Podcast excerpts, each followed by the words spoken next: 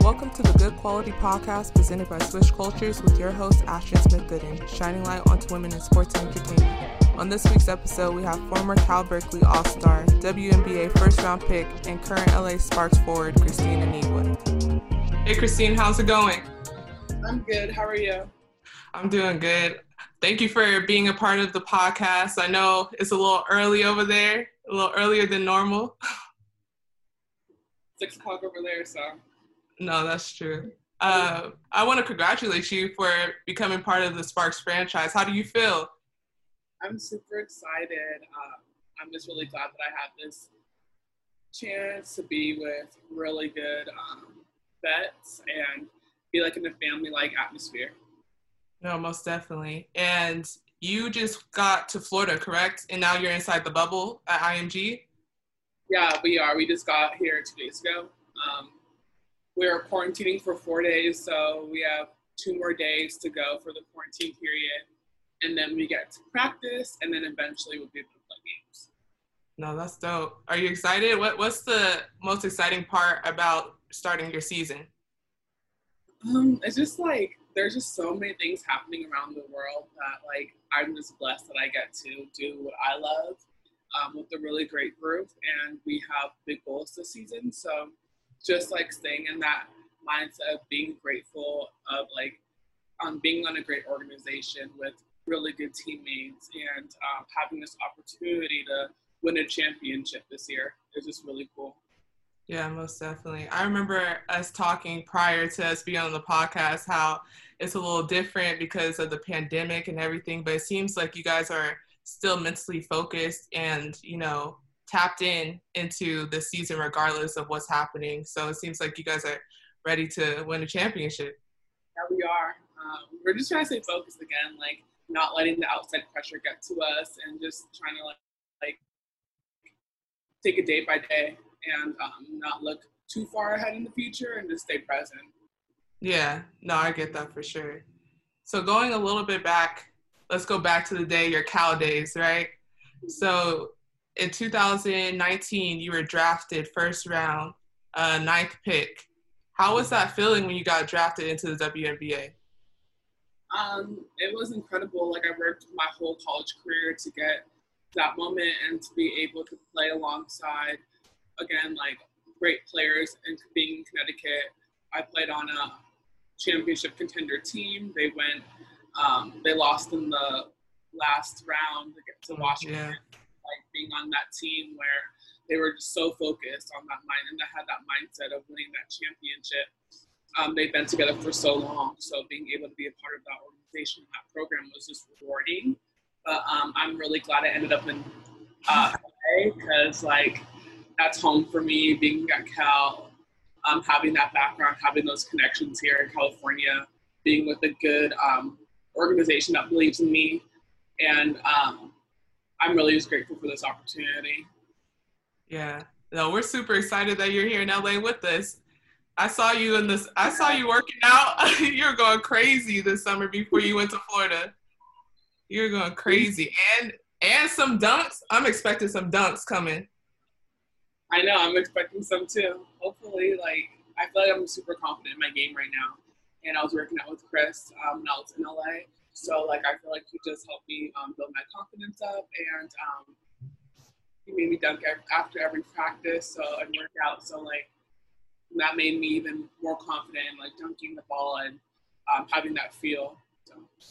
Yeah, no, I saw it. You seemed very confident, and so I'm super excited to see what the season has for you because I already know you're about to kill. And speaking of your workouts, I heard about the LeBron story. I wasn't there when it happened, but you got to explain to everybody what happened when you were supposed to meet LeBron. Um, I okay, so like obviously I don't like um, interrupting people's conversations. So I think he was like with Dwyane Wade and Jr. and uh, they were like talking, and I was like, I'm not gonna go up there and I'm not gonna go up there around and just interrupt them. That's so I went and did my workout. And I thought he was gonna be there longer, so obviously I was gonna like say hi after he was done talking, but obviously like I had to do my workout and stuff. So yeah. I went to work out and they were leaving and I was like, oh, Oh my goodness. I already know though, you're gonna get another chance, uh chance to meet him. And he already knows who you are and he definitely respects your game. So that's gonna be dope when you get to meet him the second time and actually have a conversation. Yeah, I know, right? No, for sure. and then, um, but going back to your career within, you know, the WNBA and your transition from college, I think um, a lot of people don't understand the grind that women go through in the basketball world. So would you mind like going a little bit deeper into like you guys do your WNBA season to go overseas, but go a little bit more in depth about it? Yeah, so we play in the WNBA for the 45 months, and then we go overseas. We have like a week and a half. Um, sometimes people have two weeks, some people have longer, but I know like you have like a week to like two weeks to go to your designated overseas team. And some people are going to China, some people are going to Turkey, some people are going to Russia. Um, it just depends. So I um, last year I took time off before I went overseas. I wanted to spend time with my family and just like collect my thoughts. And um, I went in January or at the end of December, like right before Christmas, um, which was hard because I wasn't able to spend Christmas with my family. But um, I know some of my teammates, my former teammates, they went like two days after the, w- the WNBA season, and it's just like crazy. Yeah. They don't even have that break, that like time to spend with their families or their loved ones. They have to just go straight, um, straight to isolation almost. Um, Right. You're in a foreign country. Uh, they don't speak the same language as you, but you're able to make connections. I think that's like the most important part.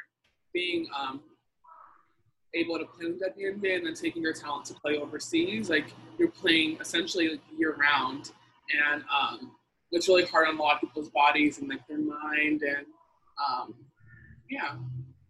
Yeah, no, I can. We we talked about this a lot, and how you were saying it was. It's starting to become a little easier for you because you're getting used to like the system of you know having your regular season in the states and then going overseas, and how it's kind of Americanized when you went to Turkey. So it kind of helped with the transitioning of playing over there, and you were able to still connect with family through like FaceTime and all the technology that we have. Thank God, because I can't even imagine back in the day playing overseas and not having, you know, the communication that we do now. So that's most definitely, you know, something that is a blessing in today's age. So, and then with that being said, um, you know, a lot of stuff is happening and you have a platform, both, you know, now established in WNBA as well as overseas.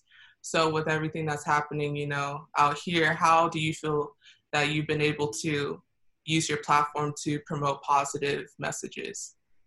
Um, I think right now, like with everything going on with the social injustice, um, I think I'm just trying to target that, especially for women's rights. Yeah. Um, being able to have that voice, being the being in the WNBA, the most progressive um, league in the world. Like every single time they come through for any social inequality. So it's been crazy seeing a lot of my teammates stand up for what they believe in and then that's giving me the confidence for, to stand up for what I believe in as well. So um, I have really great role models and really great mentors and just leaders on my team. So that's just giving me the confidence to be who I really am. Yeah. And I, I figured out that life was just too short to fake it. Like you have to use your platform for what you believe in and inspire the youth. No, most definitely, and I commend I commend you for that because you know sometimes it feels like maybe I shouldn't say what's right, and then when you do say, you kind of be like, uh, was it the right thing to say? But I've been really keeping up with you, and you know that's cool to have you know someone that's a role model for the next generation to be able to feel comfortable within themselves and that you're being a role model and as a black woman and not just an athlete how do you you know cope with the things that you know especially during the time like i said uh, mentioned earlier with like black lives matter and like the social injustice how do you cope with those things within yourself it's just been a whirlwind, you know, just like flying everywhere.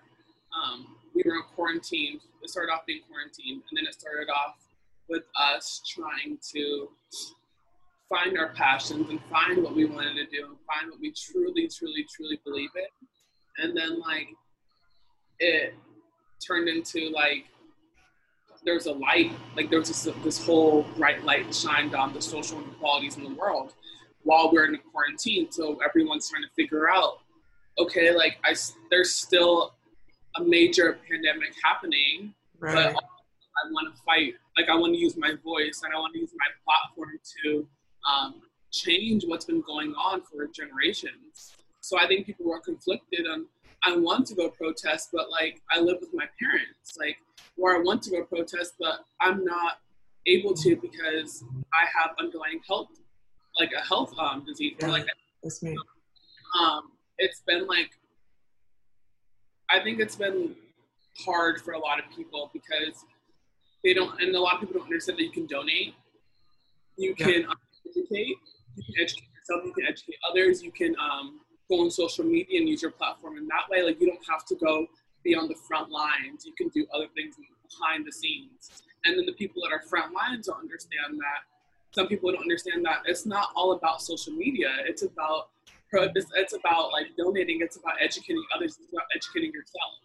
So um, it's just like a it's just hard like knowing what to say, knowing what to do when we have so much information. Yeah, no, that's you said it perfectly. And with that being said, I'll list some of the links that people can donate to or some resources that they can use whoever's listening to post on their social media or give to friends family because i think within the community especially the people that are listening that we can directly impact we can you know go from one person to another person and then before you know it it's a whole network of people that are, are tapped in into fixing the problems that we are having currently. You know what I mean? Like I think that's the best way that we can spread the word without, you know, having like how you said, having to go out and protest protest if you have an underlying illness like myself, I have type 1 diabetes. But I, I can still participate and I think you said it the best way possible. And with that being said, on the other side of the spectrum, I've noticed that you've been using your your social media in a way to showcase your fashion. So, how is it tapping into the fashion world as an athlete? You know, kind of, it's a little bit of a different transition, but I think it's amazing.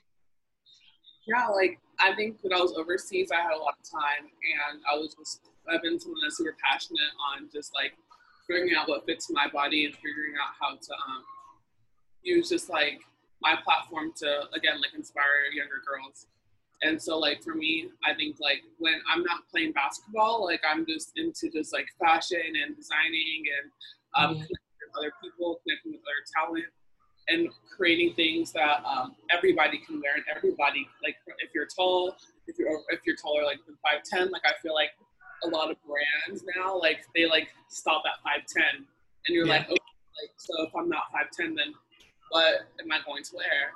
and I'm six four, so like I was, and I know so many of my friends are always like, Kristine, where do you get your clothes from? Like, where should I go shopping? Um, this doesn't fit me exactly how it said on the website, or this doesn't fit me exactly how I thought it was gonna fit me. So I've been just trying to like collaborate with like brands that really um, pride themselves on having lines for taller women, and um, fitting properly. So when I was working with ASOS, it was super cool because they have a tall line and they were able yeah. to like um, send clothes and I was able to like see if this fit me properly. And so if something fits me properly, I'm going to post it so other people can like be tuned in. And um, I think a lot of people like they don't like sharing where they got their clothing. Right. Like, yeah. why? Like why are we having that? Like everyone like we should all like we should all share our resources so we can all progress together, you know? Yeah, no, it's difficult. I don't think people understand how difficult it is to find clothes that fits you as a tall woman. It is super hard. Do we see a Kristine line coming out in the future? Is that a goal or? honestly, like I feel like I need to like figure out what like I had this idea, like I was going to make one and then all the profit was going to go to domestic violence survivors and um, and, like, or like people like in foster care that can't afford to like go shopping. And um, I think that like something, if I'm doing something that's going to help others, then I'm down for it. But if I'm just doing something that I don't really know where the money's going to, or it's a brand that I just can't stand by, then I'm just like, okay, then why am I why am I working with you? Why am I doing with you? If like I don't really know where this money is going to go to.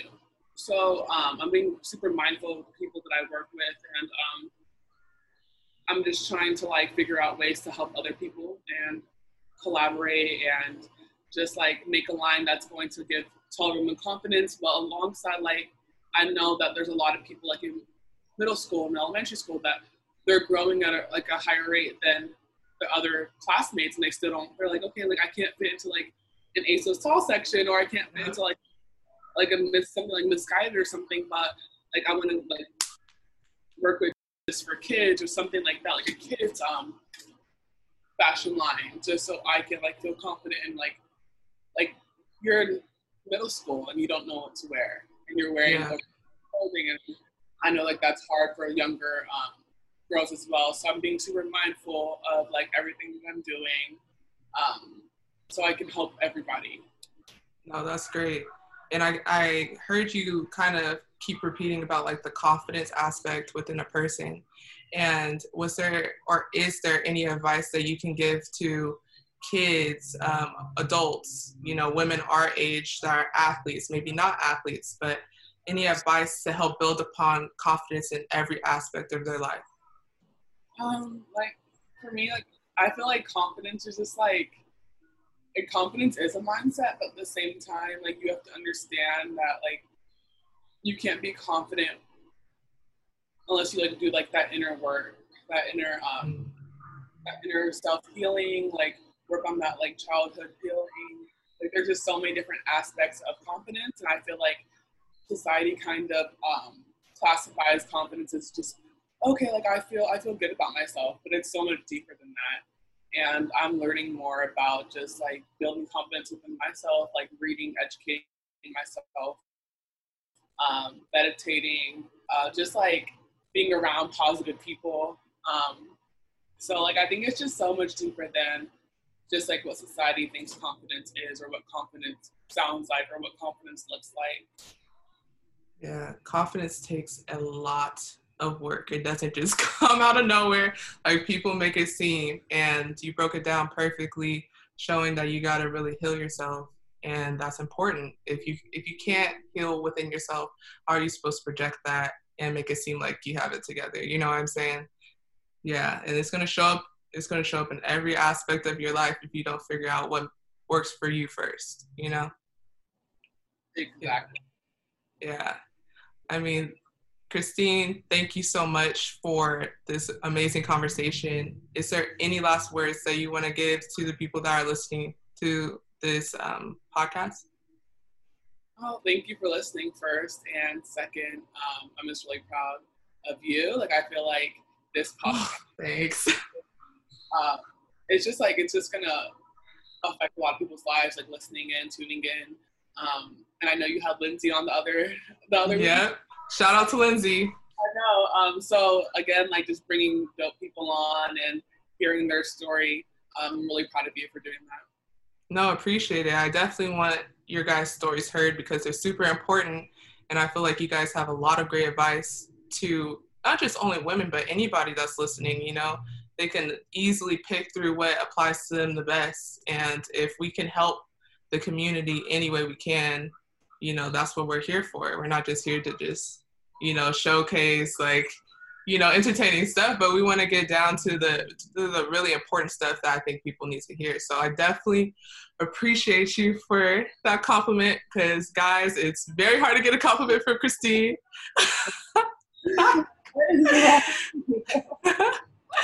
But no on a serious note kristine i am super excited to see what you're going to bring to the sparks. I know you're going to kill it um, I'm definitely going to keep up with your schedule. If do you know um, when your games are are going to start?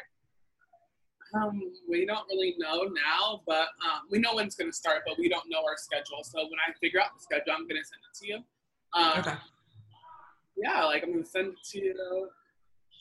right now, we're just trying to figure out our practice schedule and our lifting schedule. So it's been like kind of like crazy, but I'm just I'm just grateful to be here finally and starting season. Yeah.